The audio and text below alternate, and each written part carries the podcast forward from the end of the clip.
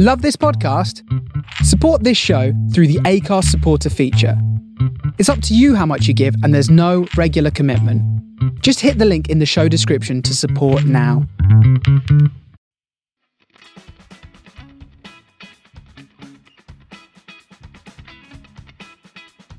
Hello, Pattie Boyd here. Welcome back to the podcast. This is my version of a salad niçoise for two. Now, somebody asked me about the stuffed pepper recipe. Apparently, her skin was falling off the pepper.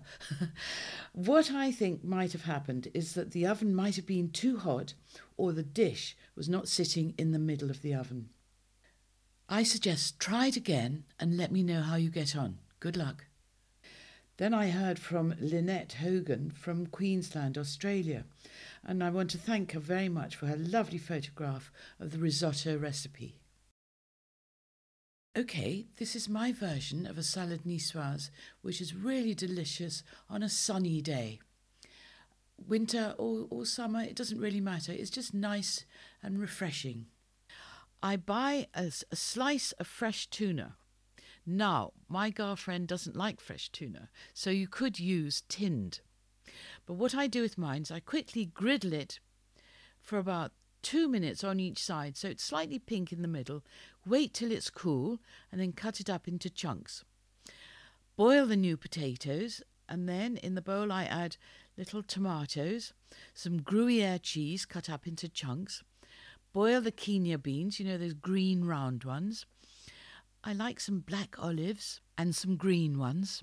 So a little bit of lettuce, some fresh mint, some boiled eggs, lovely anchovies, capers, give it a little bit of a kick.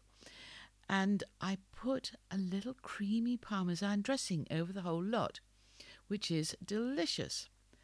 Now I'm going to tell you how to make the dressing. I was given this recipe by my dear friend Nicole Winwood. Here we go. I put everything in the blender. So we have one egg, one tablespoon of cider apple vinegar, one tablespoon of balsamic vinegar, three tablespoons of olive oil, one anchovy, teaspoon of Dijon mustard, a teaspoon of maple syrup, one tablespoon of grated Parmesan cheese, two cloves of garlic, some Maldon salt, and ground black pepper. Whiz it up, and you won't believe how divine this is. So, this is it. Thank you so much for listening. I hope you've enjoyed everything I've been talking about. For a list of ingredients, you go to pattiespodcast.co.uk.